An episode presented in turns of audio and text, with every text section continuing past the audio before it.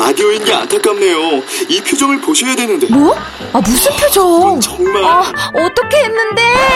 KBS 라디오 7개 채널에서 제공하는 최고급 정보들을 사진과 기사 그리고 영상으로 확인하실 수 있습니다. 읽는 라디오 KBS 라디오 홈페이지 라디오.kbs.co.kr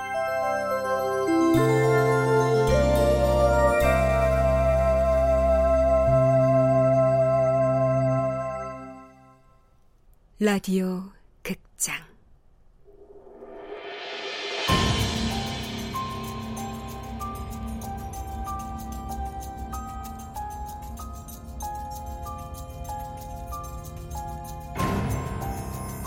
해마 도시.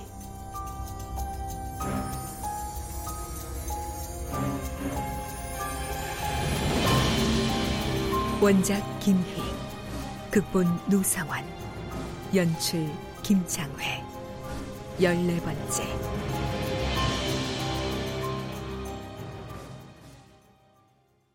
만수! 야, 만수!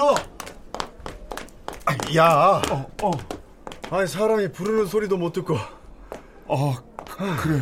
야, 미안, 미안하다, 못 들었어. 아, 대체 정신을 어디다 팔고 다니길래. 아, 몇번 불러도 뒤도 안 돌아보고 튕겨나가. 아, 미안해. 중요한 약속이 좀 있어서. 너 요즘 뭐 하고 다녀? 하긴, 내가 뭘 한다고. 아니, 아파도 회사 나와서 앓는 놈이 툭하면 결근에 조퇴, 외출이고, 응? 아, 아, 다른 사람 부탁 좀 들어준 누나고. 소망고아원은? 소망공원? 은님 씨는 소망고아원에 대해서 모르던데? 너 그 얘기 은님 씨한테 들었다면서? 아, 은님 씨가 아니면 내가 다, 다른 데서 들었나?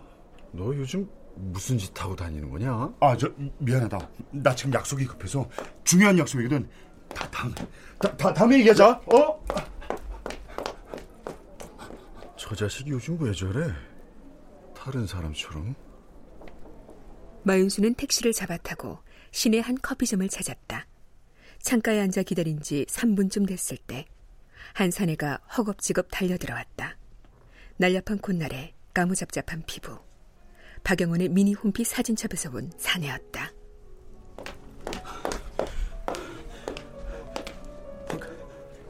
박영원? 살도 많이 찌고 머리 모양이 달라서 못 알아보겠지?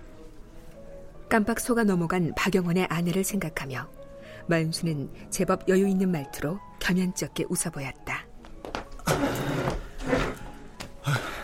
야, 어, 이게 대체 얼마만이냐? 어, 그런데 이 피둥피둥한 살은 뭐고 머리 스타일은 검은 뿔테 안경은 또 뭐야? 그러게 말이다. 꼬라지가 우습다.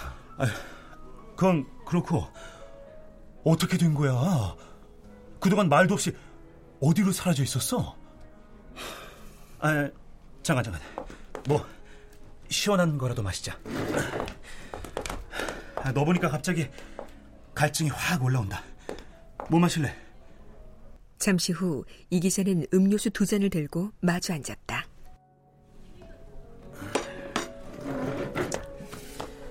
행색이 멀쩡한 거 보면 어디서 노숙자로 산 건 아닌 것 같고 그 표정은 또 뭐냐? 늘 자신감에 넘치던 녀석이 말이야. 몰라. 어? 모르다니? 솔직히 나 그쪽을 처음 봐. 아니 기억이 안 나. 어? 기억이 안 나? 날 처음 본다고? 어. 어, 과거가 기억나지 않아. 미치도록 혼란스러워. 아, 근데 나를 어떻게 알고 찾아왔어? 아, 아내가 알려줬어. 친한 동료라고. 뭔가 나에 관한 얘기를 들을 수 있을 거라고. 마윤수는 자신의 심장 뛰는 소리가 피부를 뚫고 나가 상대방의 귀에 닿을까봐 조바심이 났다.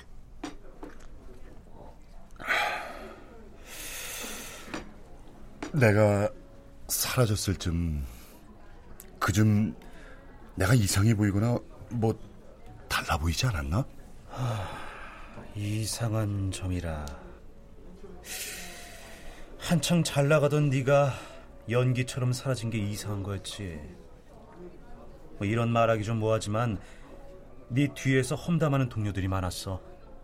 어떤 뒷말들이 돌았는지는 뭐 너도 잘 알고 있었고.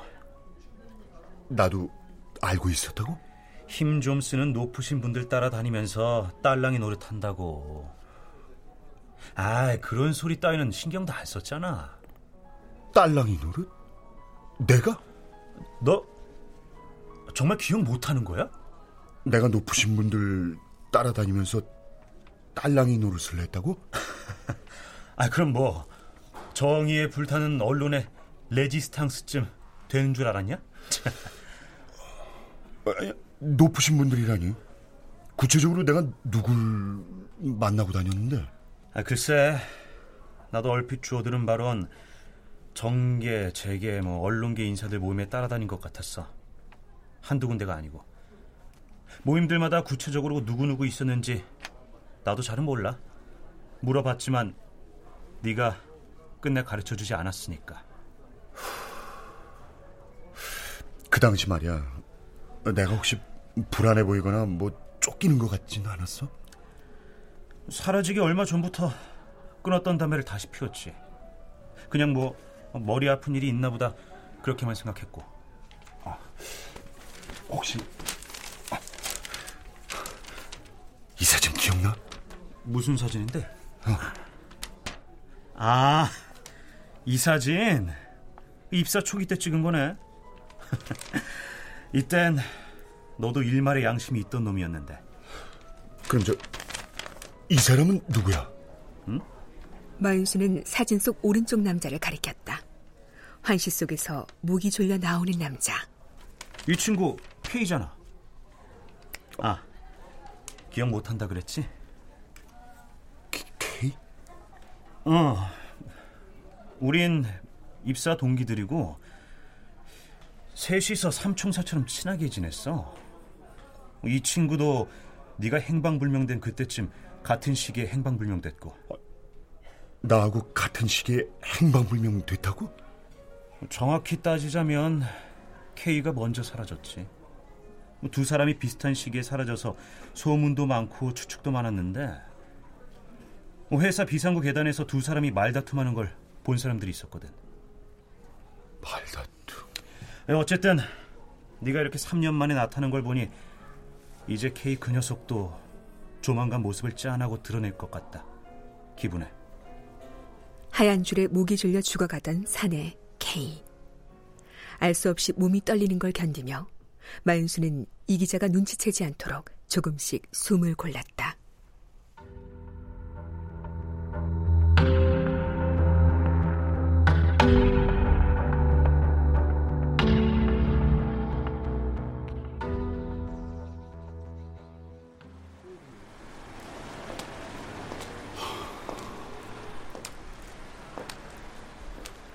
이 기자와 헤어진 뒤 마윤수는 V신문사 근처 밤거리를 헤맸다. 커피점, 서점, 편의점들. 신문사 앞 8차선 횡단보도의 신호등을 하나하나 눈에 담았다.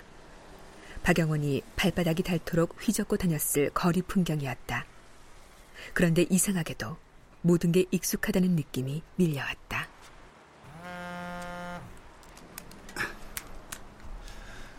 여보세요. 받으시네. 주로 씹으시는 분이?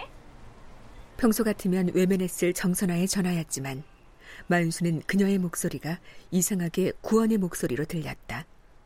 가슴과 머릿속에 숨도 못 쉴 정도로 들어차 있는 불쾌와 불안 때문인지도 몰랐다. 누군가에게 기대 이 모든 것들을 털어버리고 싶은 생각밖에 없었다. 우리 만날까요? 네? 네?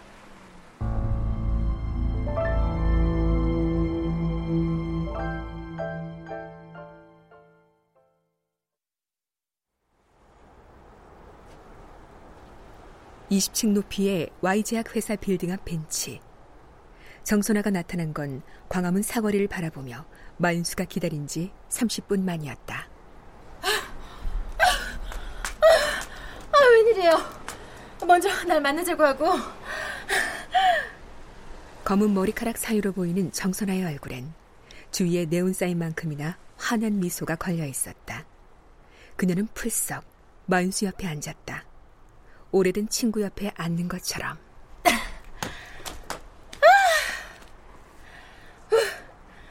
도망가고 없을까봐 막 뛰어왔네. 아. 내가 한번 맞춰볼까? 전에 사귄다는 그 애인한테 차인 거다. 그런 거죠? 맞죠? 마윤수는 어쩐지 쓸데없는 짓을 한 것 같아 쓴 미소만 지었다. 지금 후회하고 있죠? 내가 왜 호기심 덩어리 천방지축하고 약속을 했을까? 응? 이 여자 누구지? 자기가 쓴 소설로 날 농락한 이 여자는 정체가 뭘까? 뭐예요? 사람을 그런 눈으로 보고. 당신이 썼다는 소설을 찾아서 읽어봤어요. 정말요? 어머, 내 소설을 찾아 읽다니. 아, 이왕이면 사서 읽어보지. 암튼, 나한테 끌리는 거네. 그러면서 그동안 그렇게 내 전화를 무시하고, 나를 괄시하고. 아, 내숭 있어요? 제목이 달콤한 운명이던가? 당신이 상담실에서 팔고 싶어하던 그 내용이던데요. 그 소설, 내 경험담이에요. 내 얘기라니까요. 그럼 왜 투영 검색하자니까 거부하고 나갔죠? 불쾌했으니까요. 잘도 둘러대는군. 그러면 잠임 르뽀 어쩌고 하는 그 이상한 책은 뭐예요? 르뽀 소설이던데. 아, 아, 그거요. 아, 저, 아니, 남의 책을 그 이상한 책, 어, 그렇게 표현하는 건 좀 아니지 않아요? 책? 뒤에 작가 후기 보니까 그 르뽀 소설을 쓰기 위해 정신요양병원에 잠입해서 취재하고 뭐 자료 수집을 했다고 적혀 있던데. 아주 집요하고 치밀하기가 무슨 첩보 요원 수준이던데요. 로맨스 소설만 쓰는 줄 알았더니 다재다능하신가 봐요. 아, 그게, 그러니까, 사실은 그 책 쓰기 위해 잠입했던 건 아니었어요. 그럼요. 사람을 찾아야 했거든요. 누구?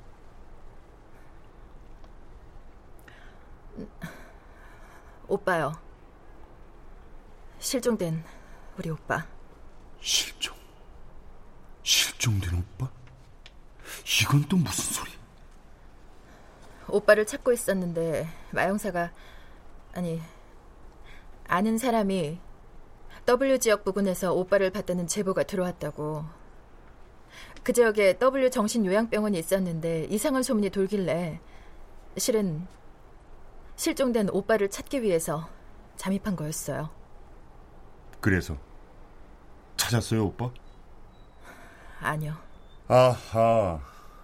이번엔 누가 해마센터에서 오빠를 봤다고 했나 보군요. 그래서 상담 고객으로 가장하고 핸드폰을 일부러 놓고 와서는 나한테 계속 이런저런 이유로 달라붙고 도와주세요. 마연수 씨. 그런 사정이 있는 건 정말 유감이지만 잘못 짚어도 한참 잘못 짚었어요. 우리 해마센터는 사람이나 납치에 숨기는 뭐 그런 이상한 곳이 아닙니다. 어떻게 그렇게 단정하죠? 상담사인 당신도 해마센터에 대해 잘 모른다고 했잖아요. 그런 사람이 어떻게 그렇게 단언할 수 있는 거죠? 전에 그랬잖아요. 상담 업무뿐밖에 모른다고. 다른 파트일은 전혀 모른다고. 아 이것 봐요. 아무리 그래도 우리 회사인데 마윤수는 대답하지 못했다. 정선아의 물음이 머릿속에 박힌 작은 침처럼 불편했다. 요즘 해마 시술 부작용 소송 기사로 여기저기 시끄럽던데 해마 찾는 발길 많이 줄지 않았어요? 그런 기사 나갔다고 해마로 밀려들던 발길이 줄어들지 않습니다. 여전히 북새통이죠. 배고픈 악어떼가 기다리고 있는 걸 알면서도 맛있는 풀을 찾아 강을 건너는 들소대들처럼 말이죠. 가만 들어보니까 보안을 생명으로 안다는 해마 직원의 입에서 나올 법한 말이 아닌데. 그럼 소송 건 사람들 주장에 어느 부분 동의를 한다는 거네요.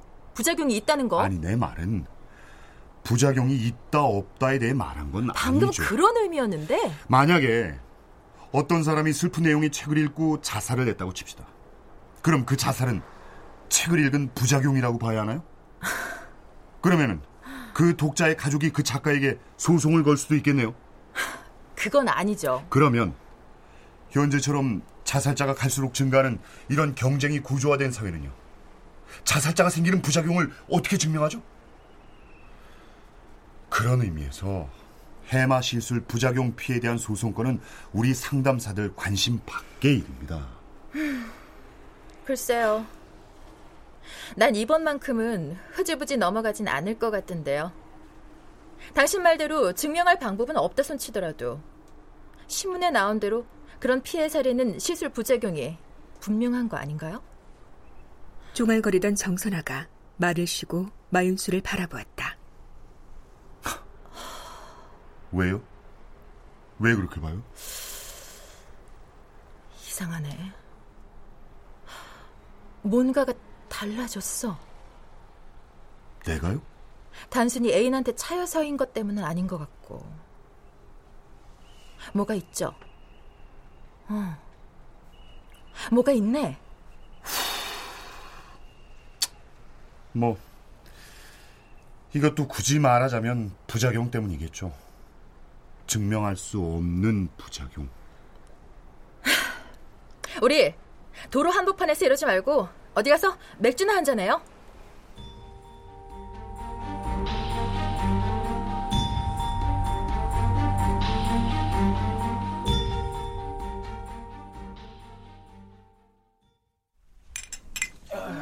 무슨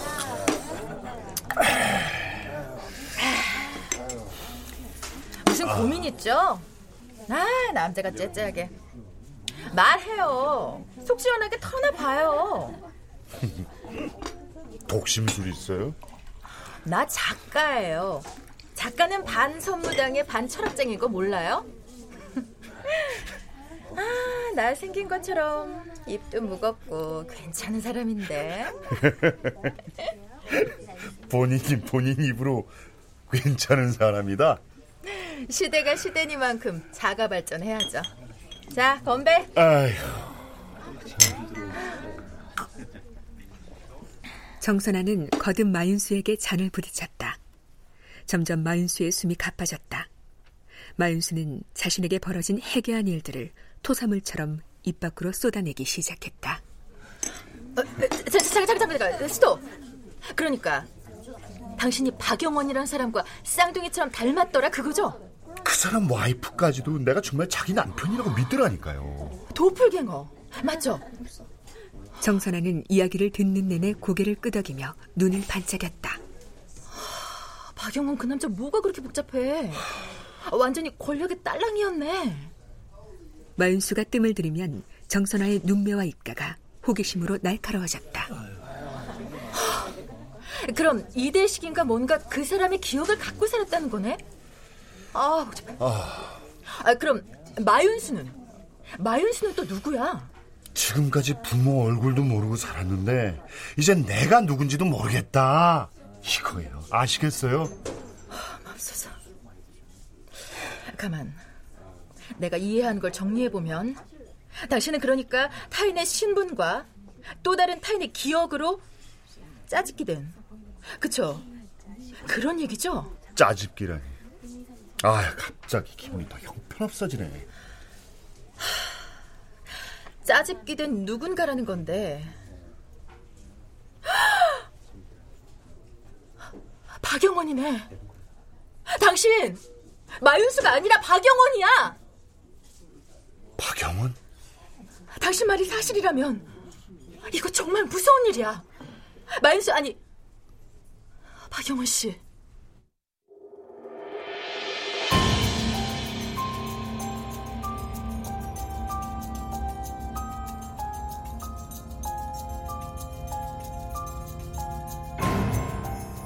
라디오 극장 해마도시 김희원작 노성원 극본 김창의 연출로 14번째 시간이었습니다.